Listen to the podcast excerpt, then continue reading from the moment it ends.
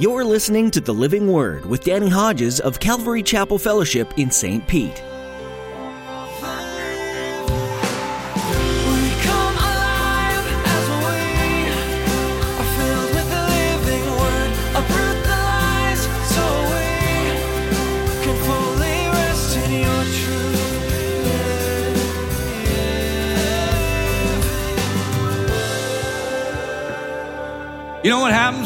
When it's the law?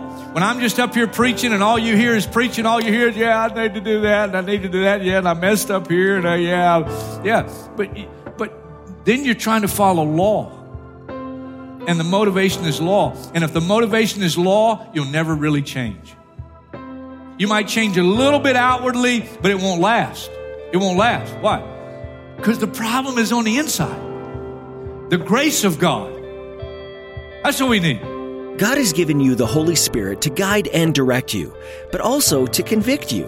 When you're living in such a way that displeases the Lord, He'll let you know. It might just be a little tug at your heart, or it may be a full blown slap in the face, but one way or another, God will reveal His will to you. Join Pastor Danny today as he reminds you that God's grace is what will change you. It's not the law or other people advising you. Change begins in your heart and is between you and God. Now, here's Pastor Danny in the book of Revelation, chapter 11, as he continues his message A Witness for Christ in a Wicked World.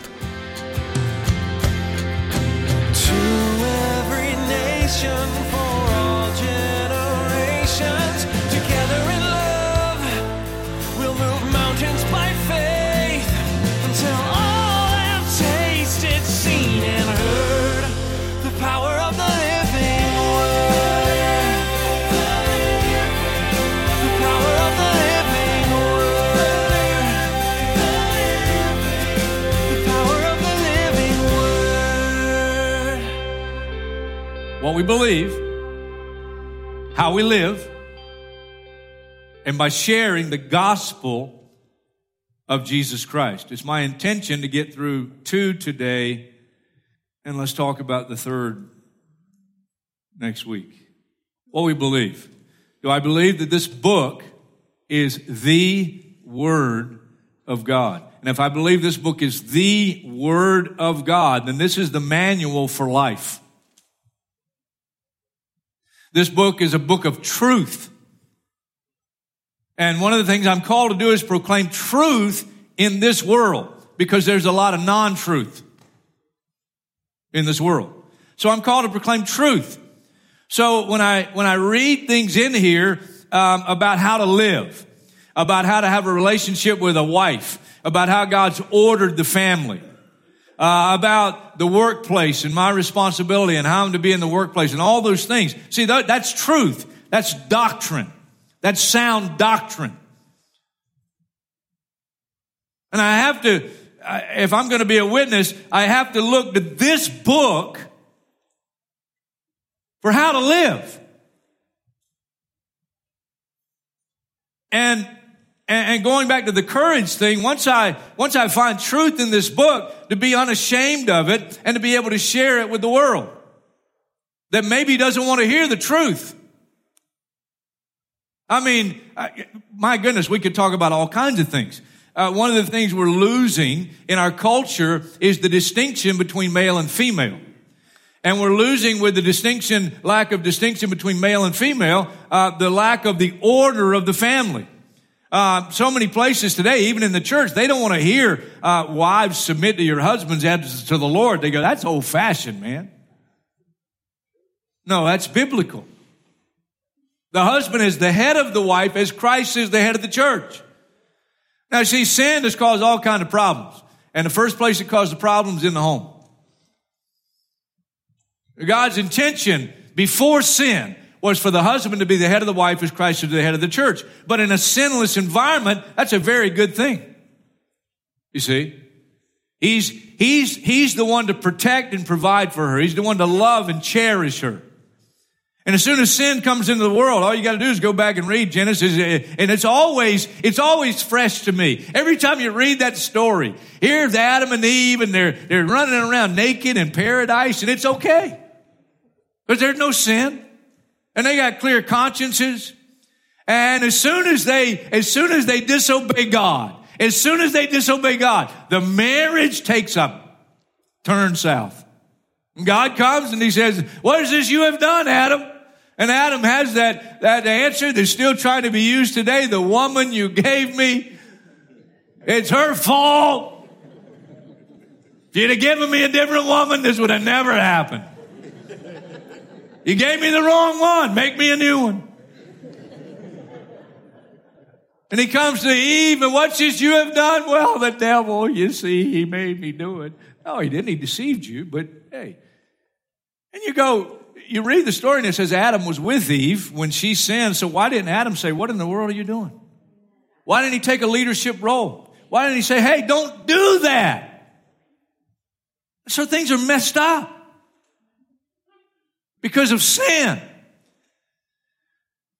But if I believe this book has the answer, has the answer, then I have to look at the truth of this book and I go, okay, if I really want my marriage to be what it's intended to be, I need to look at this book. But now to speak that in the world, I, I believe that the husband is to be the head of the wife as Christ is the head of the church. I believe wives are to be submissive to their husbands as unto the Lord. And in a sin context, that's a bad thing because the man domineers. And what was it after Adam and Eve sinned? The prophecy because of sin. Now, Eve, your desire will be for your husband. What does that mean? I'll tell you exactly what it means. It doesn't mean your desire will be for his love and affection. No, that was always God's intention. Your desire will be to act independently of your husband. That's what got you in trouble in the first place. You listen to the devil. You, you got out of line, right? You got out of the protection of the leadership that God intended. You made an independent decision and Adam's wrong too, but Eve's wrong as well. Your desire will be for your husband and he will rule over you. That's a negative thing. God's intention was to be the head, but not to be a ruler. Get my shoes. Give me some grapes. I want to watch the game.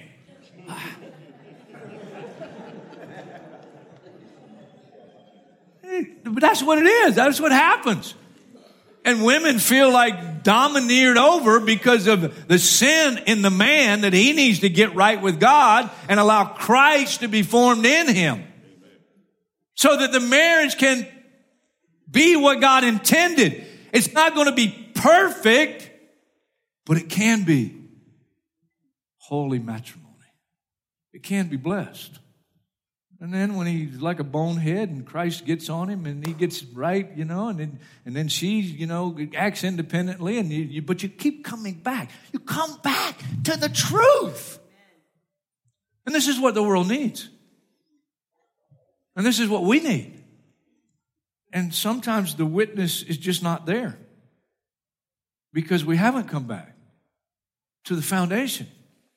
I mean, one of the prophecies of the end times, which we're living in, and we're moving toward the time of the Great Tribulation. One of the prophecies is Malachi chapter 4, the last book of the Old Testament. Let me read you this prophecy, which is reiterated in the New Testament, beginning with the ministry of Jesus Christ. In Malachi, last chapter, chapter 4, last two verses, Verse 5 See, I will send you the prophet Elijah before that great and dreadful day of the Lord comes.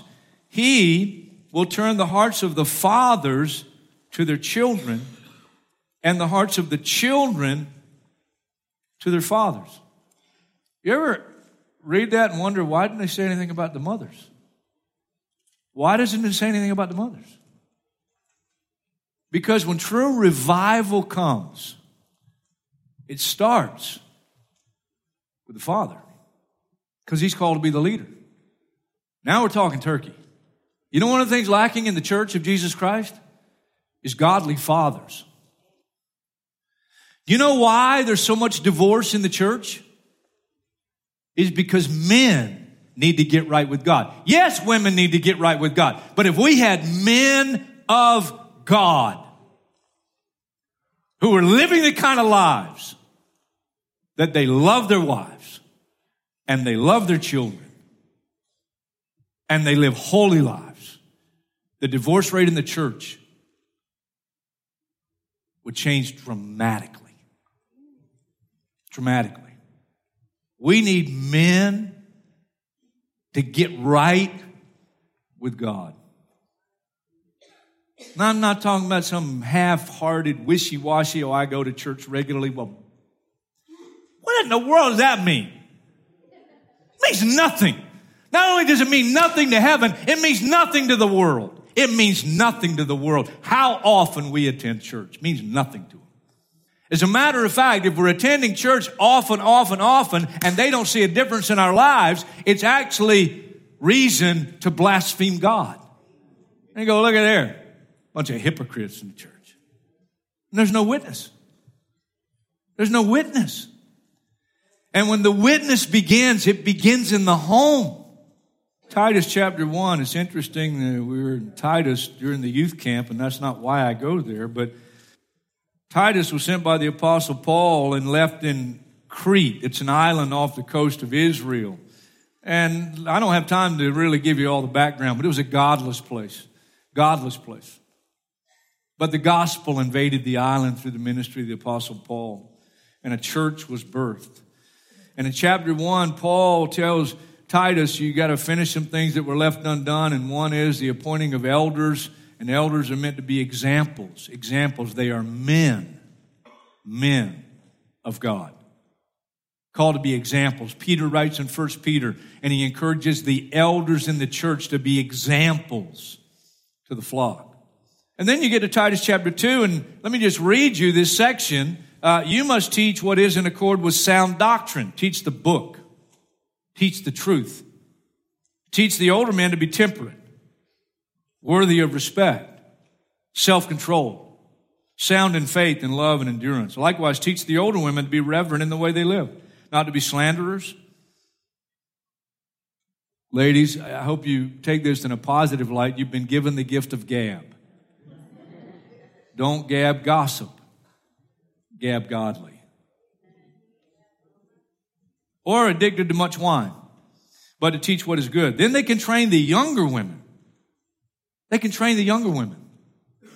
And one of the ways you train them is just by living before them, just by being an example. To love their husbands and children, to be self controlled and pure. That means you're not sleeping with somebody that's not your biblical spouse. To be busy at home. Doesn't mean you can't have a job outside of the home, but your priority is the home. To be kind, to be subject to their husbands, so that no one will malign the word of God. No one will blaspheme God and say, well, you don't really live what you believe. Similarly, encourage the young men. Is it possible for young men in a godless culture to live for Christ? Absolutely.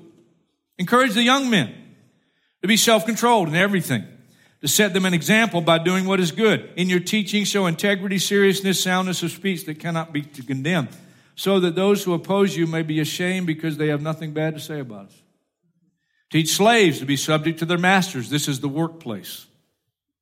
To be subject to their masters in everything, to try to please them, not to talk back to them and not to steal from them, but to show that they can be fully trusted. Now, I want to put this next statement in the context of everything I just read. So that in every way they will make the teaching about God our Savior attractive. So that in every way they'll make the teaching about God our Savior attractive. Jesus said, You are the salt of the earth. You are the light of the world.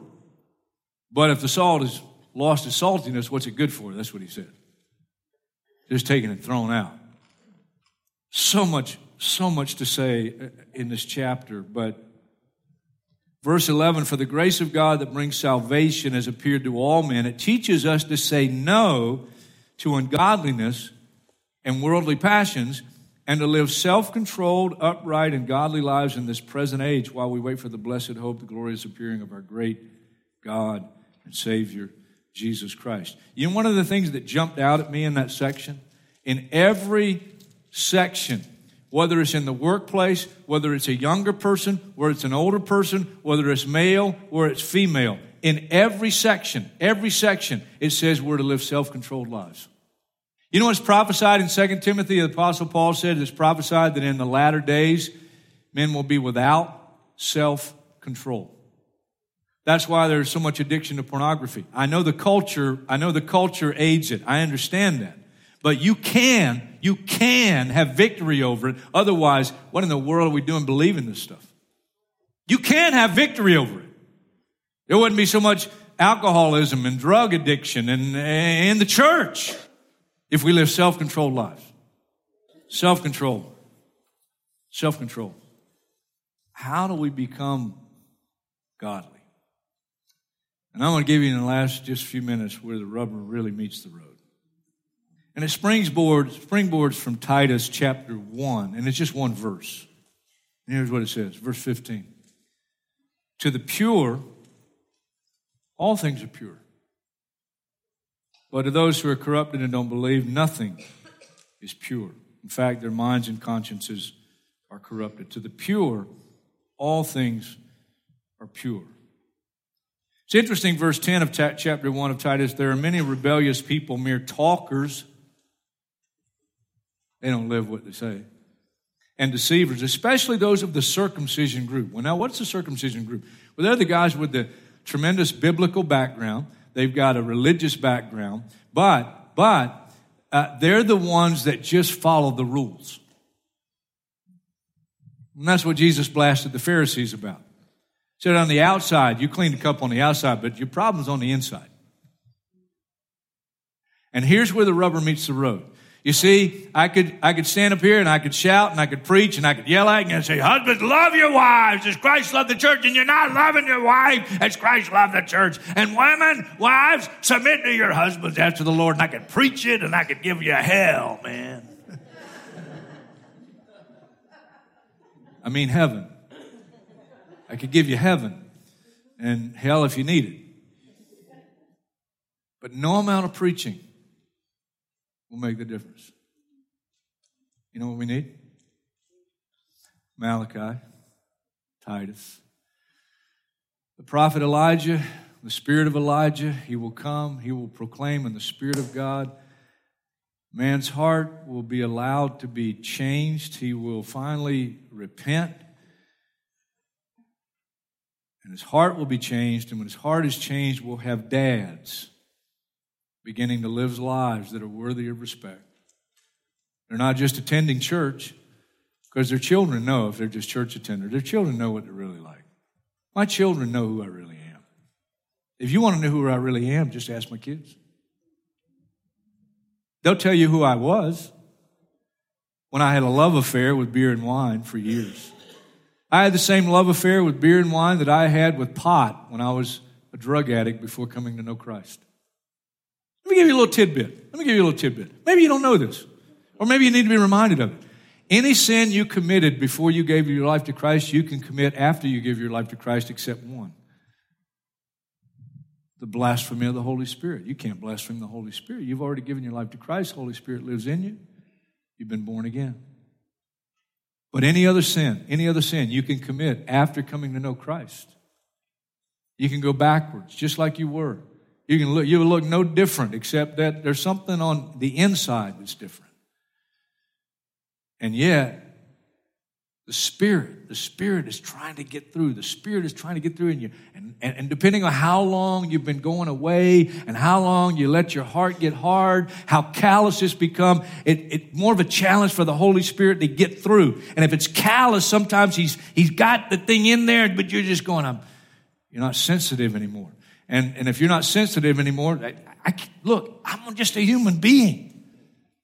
But if there's, if there's some sensitivity there to the Holy Spirit, to the pure, all things are pure. What does that mean, practically speaking? When your heart is changed. I knew the truth when I was, you know, when I hit the wall in ministry and I was, I was going and I still, I still wanted to please the Lord. But, you know, I was going and sipping on the beer, you know, and the wine, and I'm like, that, well, that helps a little bit, which it really didn't. Really didn't. It's like my, my uncle said that helped disciple me, it was a crutch. It was a crutch. It was a crutch. You know how I got free from that love affair? I let Jesus change my heart again. The same way he changed my heart when I accepted him as Lord and Savior. Just as you received Christ Jesus So be built up in him. Let me, let me bring it even more to a point and then we'll bring it to a close. You read in Titus chapter 2, again, verse 11, for the grace of God that brings salvation has appeared to all men. It teaches us to say no to ungodliness and worldly passions and to live self-controlled, upright, and godly lives in this present age. The grace of God. It doesn't say the law of God. You know what happens when it's the law? When I'm just up here preaching and all you hear is preaching, all you hear is, yeah, I need to do that and I need to do that. Yeah, and I messed up here and uh, yeah, yeah. But, but then you're trying to follow law. And the motivation is law. And if the motivation is law, you'll never really change. You might change a little bit outwardly, but it won't last. It won't last. Why? Because the problem is on the inside. The grace of God. That's what we need. I'll give you two illustrations. John chapter 8, woman caught in adultery. Religious leaders bring her to Jesus. We caught this woman in adultery. The, the law of Moses says she should be stoned. What do you say? Well, the first thing I would have said is, where's the man? You talk about hypocrisy. And Jesus won't answer him. He turns and writes on the ground. And finally, finally, he says, okay, whoever's without sin, cast the first stone. And it says they began to go away from the oldest first to the youngest because the oldest had more history of sin. From the oldest to the youngest, they began to go away. Then he turns to the woman. He turns to the woman. Where are your accusers?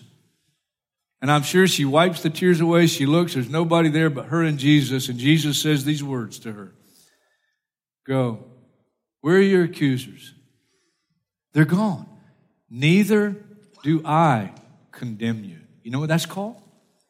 Mercy and grace. Grace. Grace. She didn't deserve it.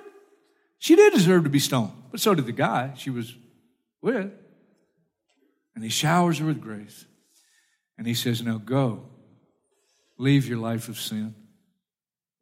Now, what's her motive? It's not law. Now, her motive is love. Love for Jesus because of what he has done for her. Second illustration, we close. Dad was trying to get his son to uh, be responsible, and he felt that one of the responsibilities his son would have in having use of the car from time to time was to make sure that every Saturday he washed the car. But the dad had the hardest time. And the, dad, the son just, he'd do everything else but wash the car. And dad's always having to get away. Go wash the car. You didn't wash the car. Again this Saturday, you didn't wash the car. And all of a sudden, there, one Saturday there was this dramatic change, and it's first thing in the morning. The dad hears some commotion outside. He looks out the window and he sees the son out there, and he's washing the car. And he washes this car better than he's ever washed it before. He washes it, he vacuums it, he armor alls it, he does the spray stuff on the tires. I mean, the dad's going, "What in the world happened?" And lo and behold, the dad finds out what happened to his son is that his son fell in love. And now the motive is totally different. The motive is not, you gotta wash the car. The motive is, I get to go be with her. and I wanna make sure the car is just right.